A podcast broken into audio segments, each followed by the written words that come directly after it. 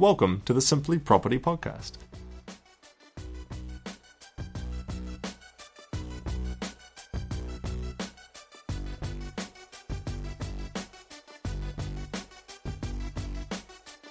Okay, so for everybody tuning in, I am joined today by the wonderful Claire Tyler, who is a partner at Rainey Collins, a very well known Wellington law firm. Claire, thank you so much for coming on the podcast.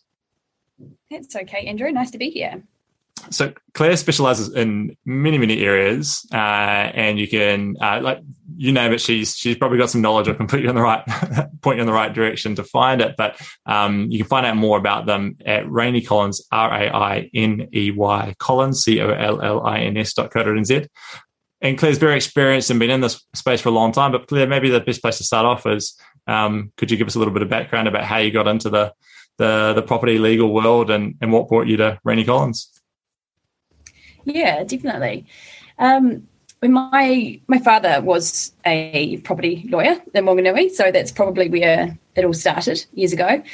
Um, so the interest in law was there. Um, I actually Rainey Collins was one of my first legal jobs, my real proper legal jobs, I should say. And yeah, property and commercial just really appealed to me. I like the client facing aspect. I like being able to um, get a really good outcome for for clients. Um, and I like the varied type of work and type of people that you get when you're doing that um, personal client work, like trusts and wills and property and things. Um, so yeah, I've been at Rainey Collins for 15 years now, and really still really love the work and love the clients and love helping people. Awesome, awesome. And so the goal of today is to uh, the premise is, is, around this idea of what to expect when you visit a property lawyer, and just for giving anyone that's kind of new to the process as a first-time buyer, or maybe someone that you know has bought a home before, but maybe it's not for a few years, uh, what they can expect and and what what they um, should hope to um, the kind of benefit they should hope to you know receive from from engaging with a property lawyer you know what what you what you can do for them because uh, it's such a valuable service. So we're going to talk talk about that but it's going to be a bit of a wide ranging chat about lots of different aspects of the process. So whether you're a, a first time buyer or someone who's a bit more experienced or even a you know a full blown property investor who's engaging with this stuff all the time i think it's worth listening to and you'll get some good information out of this. But maybe a, a, a, decent place to start would be Claire. What would you say? You know, how how does someone go about finding a good property lawyer in the first place? What should people look for? I think referrals are still quite key in, in this industry. It, it is important um, to to find someone who has good relationships with others, and often, you know, someone like a um, agent or a broker or even a friend, family, um, they can obviously vouch for someone, perhaps a lawyer they've used in in the process, and that that's still quite um, a common way for for people to find property lawyers, and they're sort of pre vetted already by the time you get to them, obviously. Um, in the in the absence of that, there's also Google reviews and things are a good way to find out, you know, how people have found lawyers. There's definitely people are more and more likely to put those online now. So um, I definitely find that's a good way um, to work out a, how what a professional operates like. Um, there's also the property law section of the Law Society has a specific website that lists lawyers who work in the property area.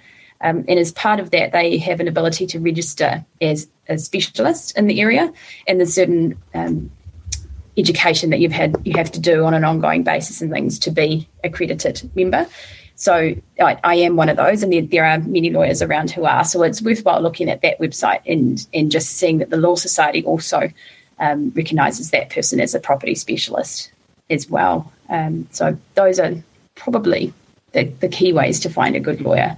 Um, yeah, asking around really whether that be um, online with Google reviews or in person. Mm.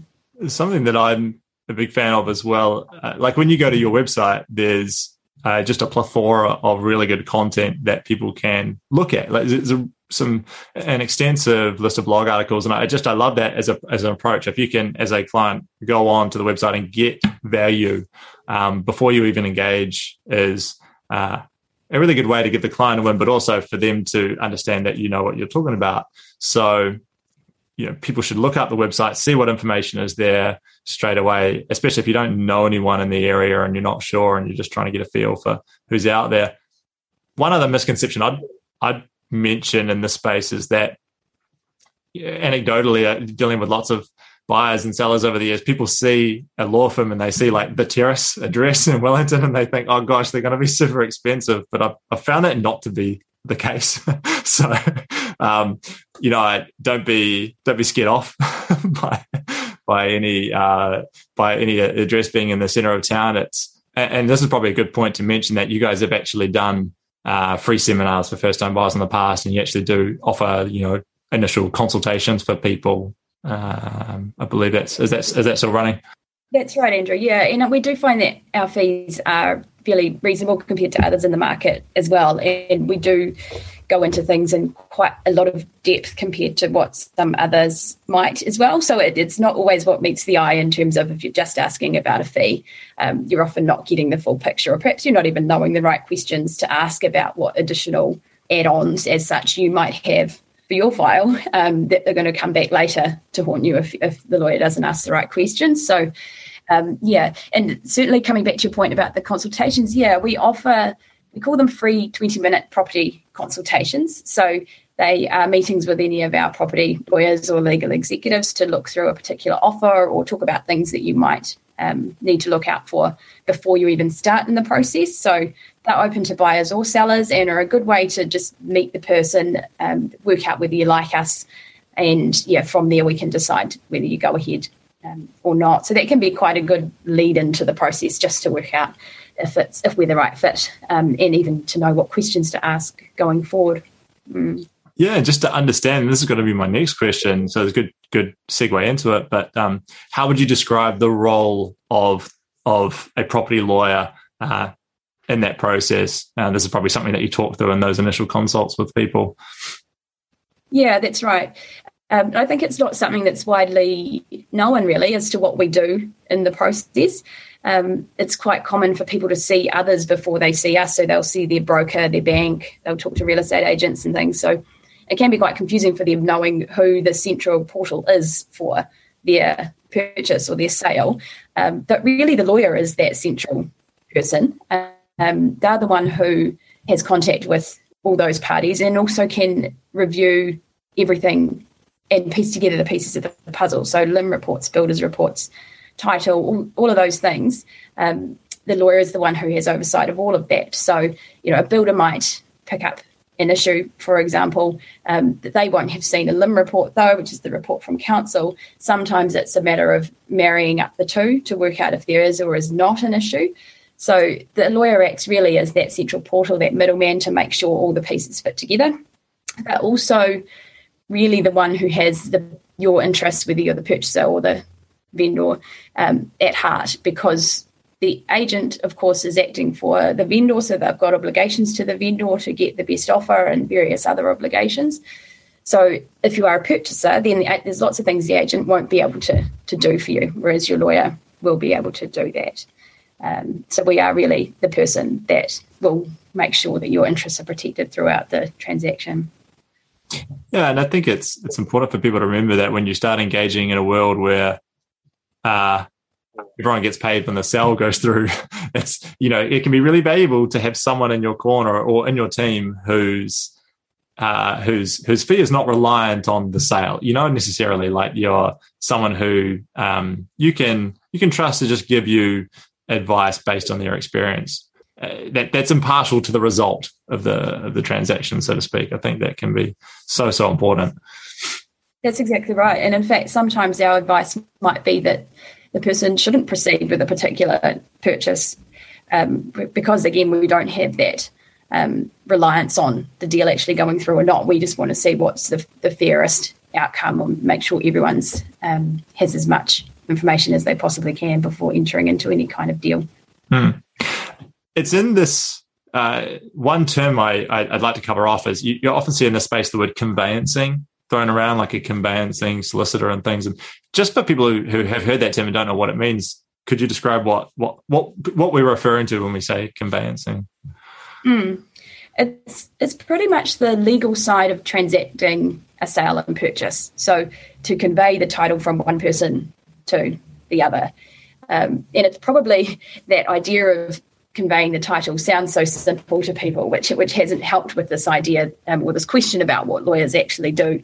Um, it's certainly not a matter of just transferring the title, but broadly, the idea of conveying the title or conveyancing is that's where it's come from. But it's a whole lot broader than that, um, particularly now with all the tax changes and the complications around who can buy in New Zealand and things.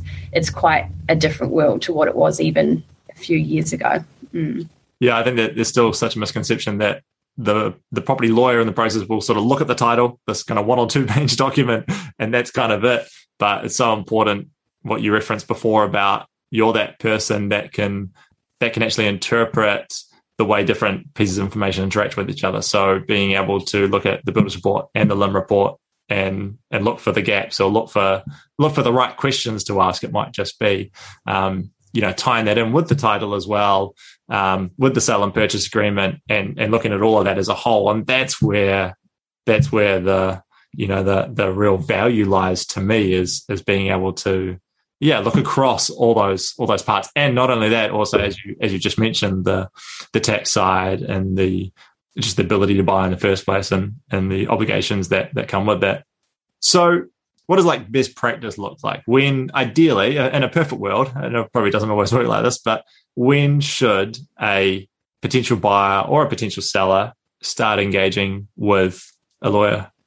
It's a good question. Um, and sometimes in some circumstances as you say people don't have the ability to actually decide because at last minute they decide they're making an offer and so they have to contact the lawyer there and then. But in an ideal world we would be contacted before someone makes an offer on any particular property. So that's when ideally some, someone would come and see us for one of those free 20 minute consultations. And they don't need to have a particular property in mind. So at least then they can, as I mentioned earlier, they can meet us. They can we can talk through the process of what um, our job entails. They can know things like um, that they'll need to go to the bank to get pre-approval for a particular property. Um, so they'll know that they, they can be doing that alongside you know, ordering a LIM report or whatever it is. Um, and that way they're a little bit more prepared than if they just come to us once they've got a particular property. But if it's the case that they haven't um, been able to do that first, it might be just that they've suddenly fell in love with a property or something, then ideally, well, in fact, yeah, it almost would enforce this more strongly than ideally. They must come to us before they sign an offer, whether it's conditional or unconditional. Um, and I, that, it, by law, they don't have to come to us necessarily, but we just see so many situations where people have signed up to things they don't understand. Um, that it, it, really is something that we strongly push for is to, to come to us before you sign.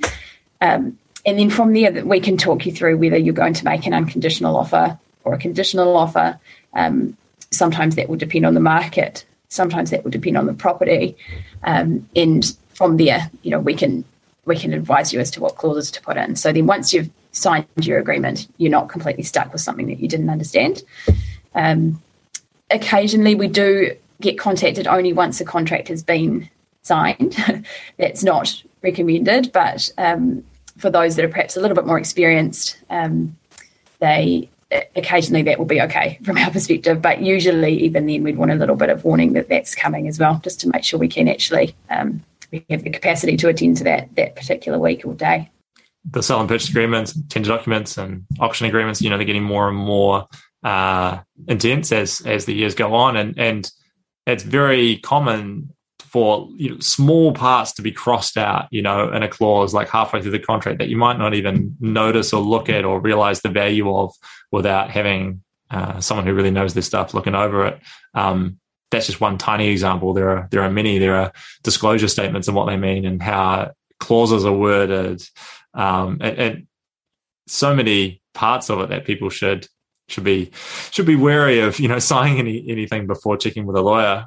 What would you say to people who are sort of nervous to pick up the phone and call in that situation before they've signed because they're worried about how much it's going to cost? Um, and that's fair too, because sometimes if purchasers are making multiple offers on things, they, they do want to you know avoid costs in different ways if they can, if they're paying a builder and a valuer and a lawyer every time, say, um, I would still encourage them to call. And usually, what we can do in that scenario is work through the bits that they really, really need for that particular offer. So, I mean, every time we can provide an estimate anyway of cost, so you'll never be, able to be a complete unknown. Um, and most law firms will be able to do that. But sometimes for a particular property, you know, we can quickly look at the title um, even on the phone and say, oh, look, there's nothing on there. So all we'll be doing is looking at this, which will be, you know, half of the usual fee or whatever it might be. So it might be that um, it's not as onerous as, as you think it's going to be, or it might be the opposite in that, um, you know, we might happen to know from our experience that that particular complex is leaky, for example, and that we can in five minutes give advice that um, would be, you know, hugely valuable going forward. So still ask if, if you get the estimate and you don't you don't want to pay it, um, then there are ways to still go forward um, and still you know make a conditional offer, for example, and that way you don't have to pay the fees for review unless you know your offer is accepted. As, as I mentioned earlier, and I think most in, in this market will know, it does depend on the market, and sometimes you know, an, an unconditional offer is all that's going to be accepted rather than conditional. Um, but in some markets, it, you can avoid having to sort of have that upfront review fee if you're happy to put a conditional offer. And sometimes we can quite easily tell you that um, on the phone. Mm.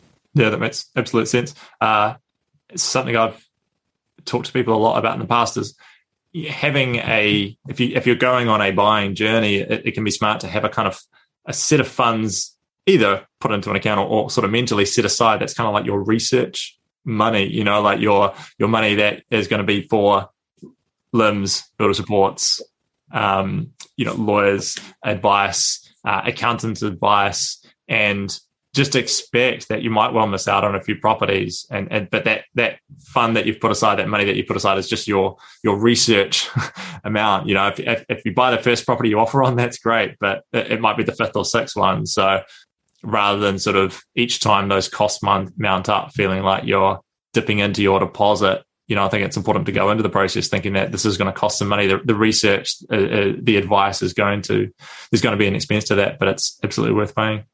Yeah, absolutely. So, in terms of uh, that, like nicely covers off the sort of buyers side of it and how that, how they should best engage. And, and I guess to sum it up, they they can engage with you at any point, but the but the earlier the better. You can help them at any point, but the earlier the better. What about with uh, sellers? Um, if someone is thinking of selling their property, um, how how are they best to engage with you, and when should they start that process? Mm. With it's a similar um, idea to with buyers. Really, it's it's as soon as possible, and I think probably sellers are worse at this than buyers. I would say from my experience, in that it's not unusual for us to just get a sale contract come across our desk or not so much across the desk in your inbox nowadays, um, and we'll know nothing about it until it comes through. So it's it's not uncommon for sellers to not take advice before they sign an agreement, and that's that's really risky. And so we encourage sellers to come to us once they've decided to put the property on the market. Um, before they've signed the agency agreement, though, with the, with the agent, because one of the key things we'll be talking about with them which the agent will also talk them through too, will be disclosures about any issues with the property and works that they've done on the property and those sorts of things. So, um, advice about that before you sign the agreement is is crucial because it can sometimes lead to warranties being crossed out and things. So if you can't, as the vendor, say that you've complied with the Building Act every time you've done something to the property, all those kinds of things, then we need to get those crossed out. And so advice before you go on the market, basically, or at this sort of at the same time as when you're talking to the real estate agent, is is the key time to do that to engage us. Another point for sellers, which is a bit more relevant over the last few years is is Brightline as well. So that's another thing that we talk through with sellers before they get anywhere near signing an agreement is um, just how how long they've own, owned the property and whether they're going to be able to claim main home exemptions or not for selling it. And sometimes they will be caught by the Brightline period, which will mean they might have to pay tax, and therefore sometimes that might be a um, a factor for them to take into account as to whether they sell now or sell later. So that that's a more recent consideration, but certainly something we're doing every time for vendors is searching a historical copy of the title, looking at when they bought it, and working out if there'll be any tax issues for them from doing that. That's so important. I've seen I saw this many times in my selling career where people uh, would maybe just just because you know there's something imagine there's a, an issue with the house you know a, a carport's been tacked on the side without consent and know these these things often don't come up till very late in the process you know it comes out when you've been on the market for three weeks and the contracts have been signed and then this is found by looking at the LIM and the title and, and understanding what's there and mm. um, these what can be not monstrously massive problems can become really big problems if they're left till the last minute. Whereas if you can front foot it and, and discuss it right at the start and make a plan around it, I've certainly found in my career that lots of houses have issues, have something, sometimes multiple things, and they're often far less of a problem if they are out in the open from the start and there's a plan around how to manage that. And yeah, and that can come from speaking with your agent about it and speaking with your lawyer about it from my experience. But front footing it is so the way to go. The buyers, you know, the, the buyers appreciate it. Everybody appreciates it. Uh, mm-hmm. So, yeah. So I guess I'd say to people, just don't be scared of talking about whatever you feel might might be a concern. Better off, better off to bring it out in the open than you know sticking your head in the sand and hoping it's all going to be kind of okay by the time you get to the end of the process. Definitely, and I think buyers are a lot more savvy now about things as well. And you know, lawyers are giving advice in a lot more depth and essentially keeping your head in the sand and hoping no one will find out about something is is not a solution anymore because almost always they will find out. And as you say, it will be somewhere, It'd probably be on the settlement day or the day before, and we'll have to negotiate um, retentions of money or whatever it might be. Whereas, you know, if, if it had just been out in the open to start with, it would have been agreed and cost less in legal fees and probably cost, you know, got a better purchase price outcome as well. Um, so absolutely disclose us about it. Tell your tell the agent about it. It makes it so much easier. And buyers understandably get frustrated when they find things out at the last minute when they've already spent hours on it and time and money. And whereas if you tell people something right at the start, then you give them time to come up with a solution and maybe get quotes and maybe talk to their lawyer and find out, you know, is this sort of thing common? What do I need to do about it? How much of a risk is it? And yeah, it's it can be so much less of a problem if it's if it's discovered early um, and people have time to to consider it when they're not under large amounts of stress. Uh, and and also as a seller, I think it's you don't want to.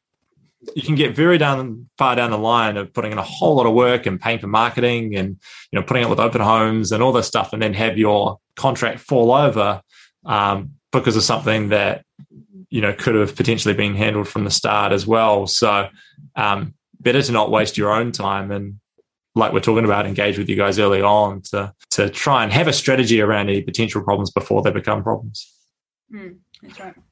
What for buyers and sellers? What sort of information? Because this has changed over the years too. So if someone hasn't engaged with a lawyer for a while, what sort of information are they going to need to provide? You know, in terms of like AML obligations, and um, I think it can be quite a surprise for people when they come to deal with either a real estate salesperson or a lawyer to you know there's a lot of a lot of information you need do you want to briefly talk through that just to give so just so people have an expectation of of what they're going to get asked for when they when they come to be a new client yeah, absolutely.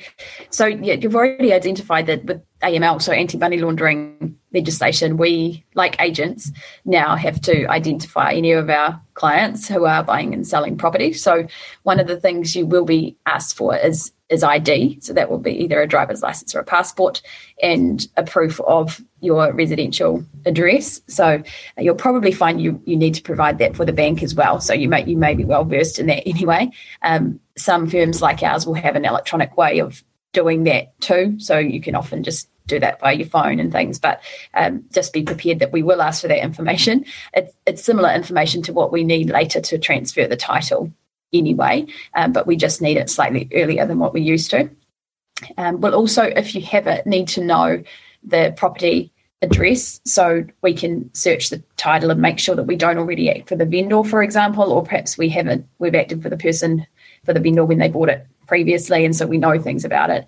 For example, that might lead to a conflict of interest. So, um, address of the property ad if you know it, the owner's name, but if not, we can get that. Um, later in the process, you will need your IRD number. We'll need to know that. Um, so don't be offended if we ask for that. We do need to insert all of that information into a tax statement that you'll sign later in the piece. We also need to know that you're eligible to buy property in New Zealand. Um, that won't be relevant for most New Zealand citizens, but if um, you are you're not sure if you're eligible under the overseas investment rules, then yeah, that's something that we'll be asking about straight away. And we might need to see a copy of a visa or, or something like that if you are um, if you have a certain class of visa. So um, just be prepared for us to ask questions about that. Um, that's, yeah, that's probably it. So not not too onerous, and sometimes through the process we can gather some of those bits as we go, like the tax information. We don't you don't have to call us up with all of that ready to go. It's just be aware that we will ask about it at some point. Um, whereas years ago, perhaps for those who haven't bought or sold for quite a long time, um, none of those things were necessary. So it is a bit different to what it used to be in that regard.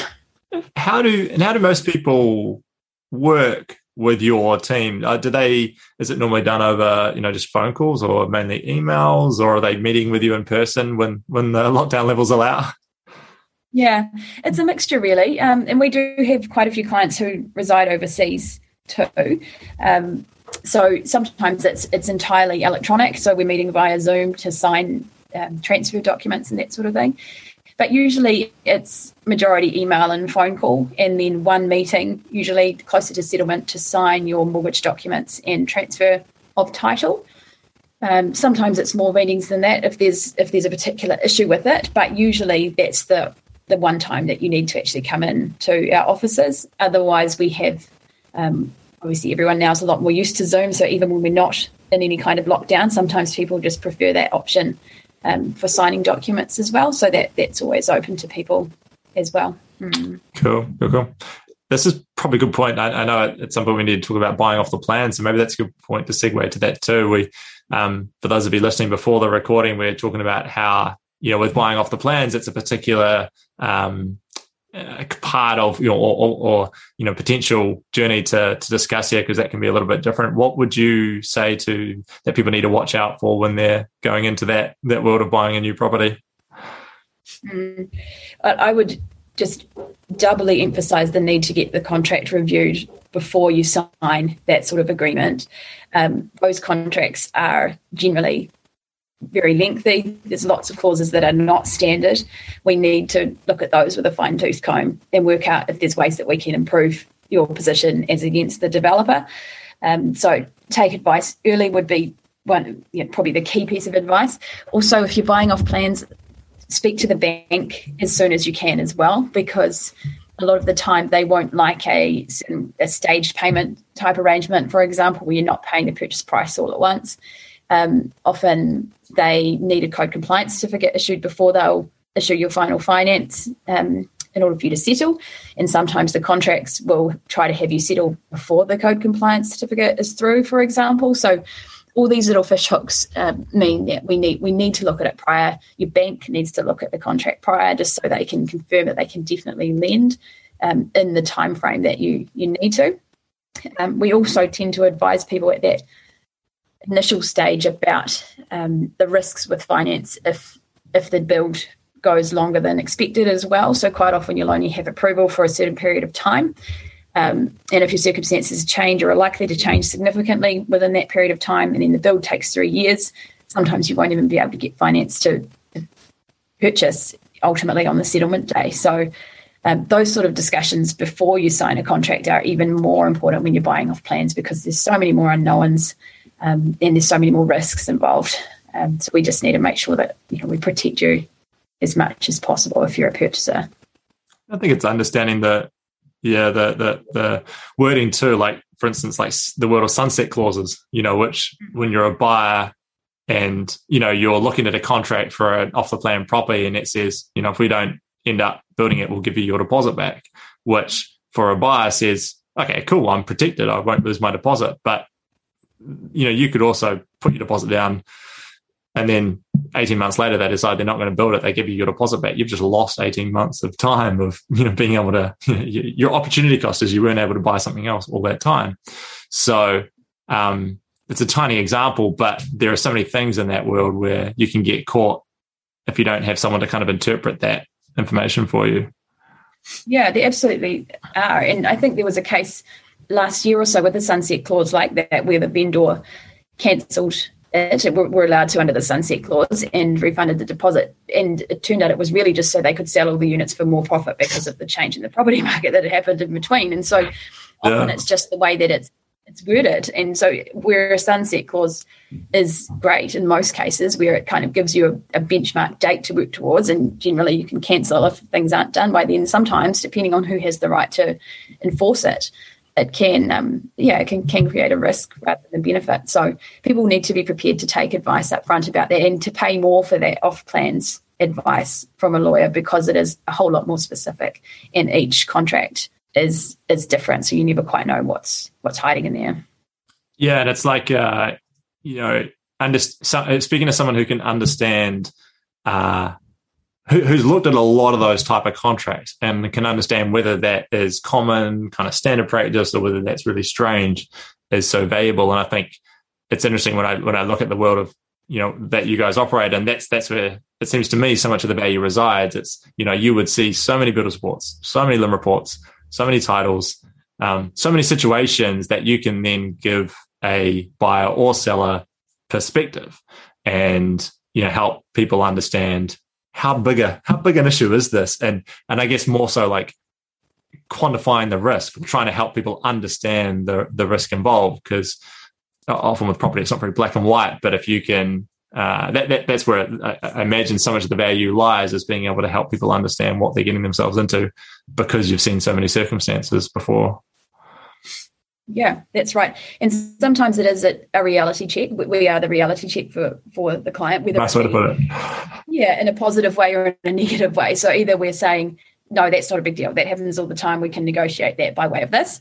Or if they're trying to gloss over something, which also happens from time to time, we can we know to really push it, for example. So yeah, absolutely. Cool, cool, cool. Um, and one we re- mentioned that I'll just touch on for people before we were talking about this before we started recording, but uh, you know, in a in a hot market, everyone puts in offers, or, or, or a lot of more people try to put in offers that are unconditional. Whereas when the market starts to cool down a little bit more, you can start to, you know, you don't have to necessarily fight so hard to make your offer unconditional. In a, you know, in a more of a buyer's market, you can put conditions in your offer. You get a little bit more time up your sleeve. You might not be one of 20 offers every time you put a bid in on something. So um, that's probably a really good place where they can talk to you guys for advice around like what's normal right now? What's what do i have to do to be competitive in this market? And and that could be hugely valuable. Yeah that's right. And sometimes what's normal can change within you say a fortnightly period. Um, for example when the tax changes were made earlier this year the overseas investment changes uh, sorry the bright line changes that we saw quite a slump after that um, in in the heat of the market, as I think most people know. And after that, suddenly conditional offers were, were happening again. Whereas for the year or maybe two prior to that, we would have almost laughed if someone suggested making a conditional offer. So, um, yeah, certainly that that's something that we can we can help advise on. We we can't always advise on realistic expectations with pricing and things, but but sometimes we can give broad guidance on that too to, to help save money for purchases ultimately. Like if we can see, um, you know, people will sometimes still say, I'm going to go in at a real low ball, you know, the RV or something on a property that looks perfectly fine, you know, nothing wrong with it. And, you know, we that's that reality check idea again that, you know, we we can help you by doing the review if you like, but we think it's very unlikely that this is going to be accepted. Um, we do the same sometimes if someone insists on an un- on a conditional offer and listing out a whole lot of conditions that they want um, you know, we, we will often be that reality check and saying, you know, we can do this and we're happy to do this, but we we don't want to take your money for nothing, essentially, and that you know it's probably unlikely in this market that it will be accepted. And so sometimes um, that helps guide what they what someone chooses to do. Mm, cool, cool, cool. Um, one last question for you, Claire, before before I let you go. I, this is kind of for buyers and and somewhat for real estate salespeople as well. Um, what information like like the more information people can get up front, the better. It, it has always been my thinking in this space, and and often there's uh, a real lack of, you know, like that, that, that, that, situation could be a lot better. People could um, provide a lot more information up front to make the process smoother for everybody.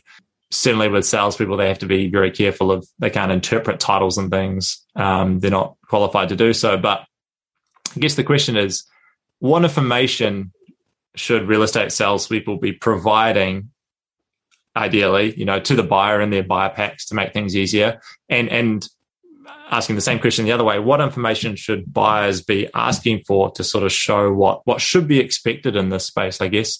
What's your perfect world in terms of information that's given out to buyers who are interested in properties? Does that make sense? Mm, yeah, it does.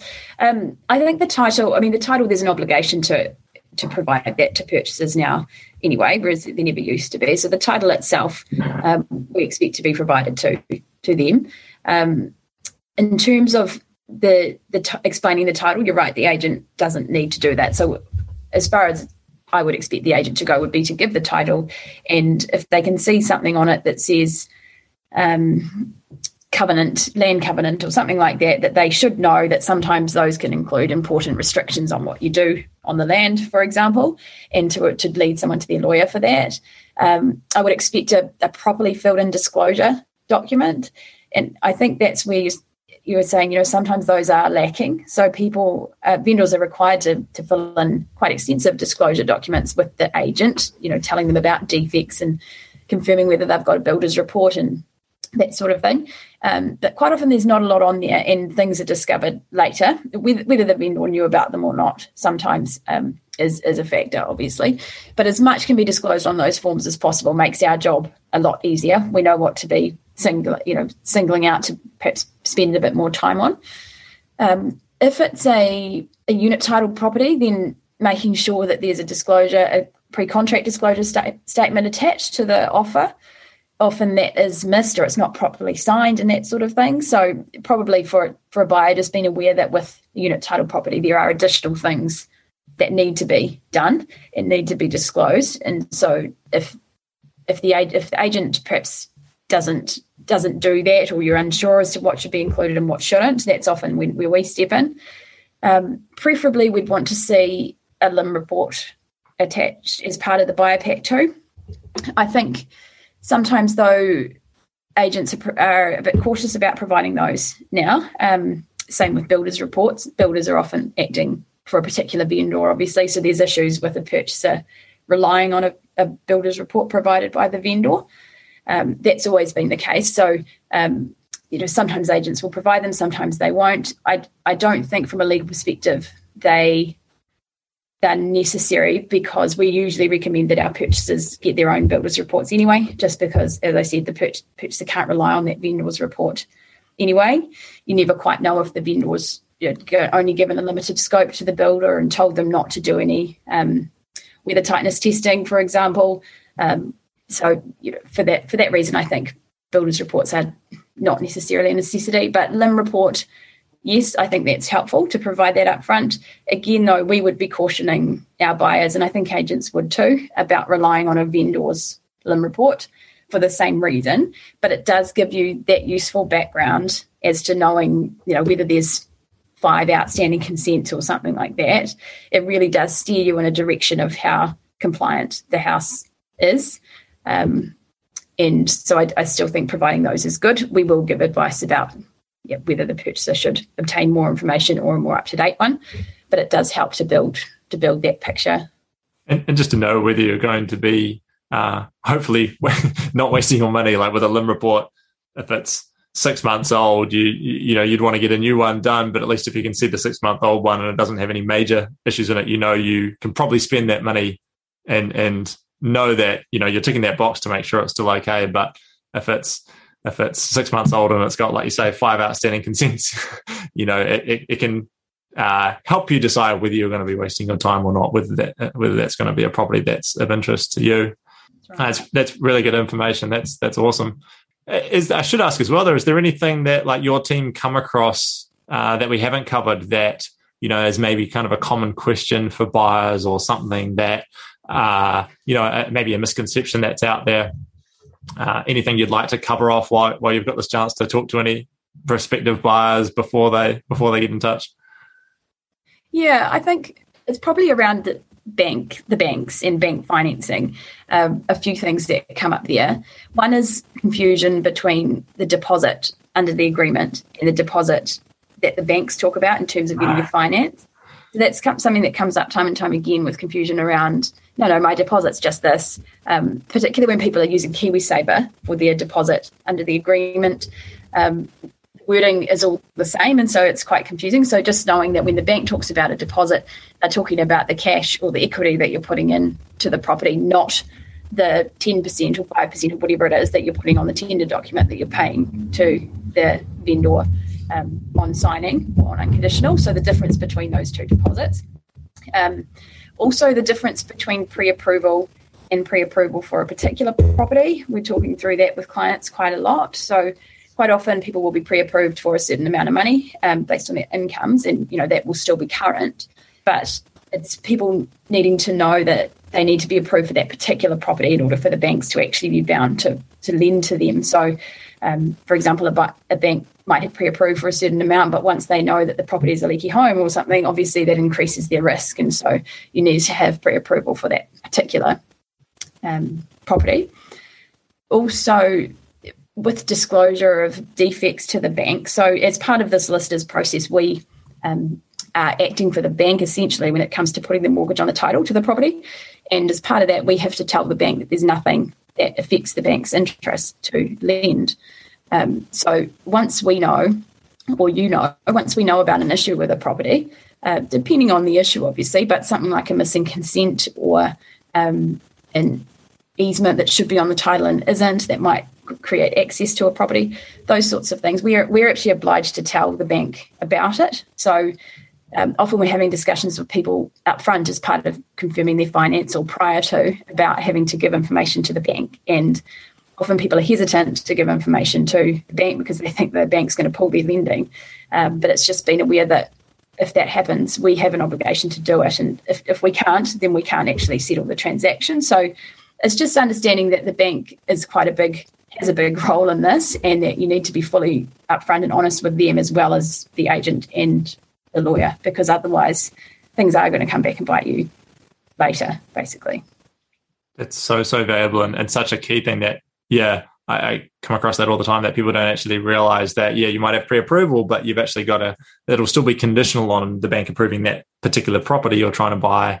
Um, and it's worth mentioning that's how, for those of you listening who are wondering how it works, like that's how so many people are able to offer unconditionally on properties is is they will um, have pre-approval from the bank and then they'll go to try and buy a specific property and they'll ask the bank to actually you know unconditionally approve them for that property.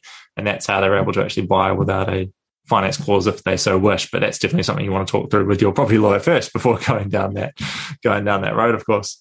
Um, mm. and such such a good point about you know the the banks are really interested in those disclosure statements and and and uh, even builders reports and things sometimes as well. Um, and one thing I'd say on that is that people should keep asking the salesperson if more disclosures have come to light because you know often those disclosure statements are filled in at the very start of the process and sometimes there are things about the property that the vendor doesn't even know that come out you know two days before the tender closes and so if you've picked up your offer form three days earlier, you know, there might be new things that have come to light. So, so keep asking that question whether any new disclosures have have come to light, um, and, and, and ask it proactively because in a really hot market, you know, sometimes the agents have got 100 people visiting a house, sometimes 200, sometimes more. So, um, while they should make every effort to contact every interested purchaser with any changes to the situation, like it, it, it sometimes it can it can actually be tough if you've got 20 people interested in a house that are trying to buy it. So, um, so do keep checking that stuff. Do keep asking the question. Cool. Anything else you'd like to add, Claire? Anything else you'd like to cover off? No, I don't think so. I think I think we've made most of the key points, and a lot of it is just contacting us early, telling us about everything that you know about it in terms yeah. of disclosures, other issues. Um, yeah, well, not being afraid to probably. Mm. Yeah, and just think understanding the value that you guys can bring to the transaction, like it's so much more than just checking the title for weird easements and covenants. It's it's you know really essentially like a, a coaching advising role through that whole process and someone that's that's in your corner which is super valuable in just this, these momentous transactions that can can really um, play such a massive part in people's lives you know you, for the next 5 10 15 years this transaction can you know can be with you so um so important to get it right Yeah, absolutely. Yeah. yeah, and also an area where you're naturally nervous and don't know what's normal and what's not, and and just that yeah that interpretation part is is key. So, Claire, that's amazing. I think that's a heaps and heaps of good um, advice and help for people that are delving into the world of buying or selling a property. So I really appreciate you taking the time out to come and share all that with us. Yeah, no problem. Thanks. What's the, what's the best way for people to get in touch with your team if they're interested in getting a you know a property consult, one of your free consults that you talk about, or or um, uh, asking you guys to help with a with an upcoming transaction? Yeah, probably the best way is to look on our website, and we've got all, all our property lawyers and legal executives are listed there, so you could either go directly to them, or we've got um, a contact us um, area of the website in particular around consultations and so someone will be someone will respond to you usually within an hour or so to confirm if someone can um, help you with a consult. So i'd say the website otherwise um, good old phone our, our numbers on the website and 4736850 so if you do need something quickly then you know whereas we've always got plenty of people who can help Cool, cool. And for those of you listening, I'll put the website in the show notes, but uh, it's RaineyCollins, Rainey Collins, R A I N E Y Collins.co.nz. Go and check it out. There's some great info, as I say, on there too. So, Claire, keep up the great work. Thank you so much for your time. I appreciate it. Thanks, Andrew. Cheers. If you own a rental property in the Greater Wellington region, then please go and check out simplyrentals.co.nz. It's the website for our very own property management company run by my very own property manager, Lynette Sletcher. If you've been listening to my podcast for a while, you know that I'm super passionate about letting a professional take care of your of your asset. I think that's really important to make sure that your property is run as good as it can be, and that your your tenants get uh, an exceptional service as well. Lynette is amazingly hardworking. She's down to earth and she's exceptionally good at what she does. So if you own a property in that Wellington region, anywhere from Otaki all the way down to Wellington, all the way out to Masterton, please go and check it out. That's simplyrentals.co.nz.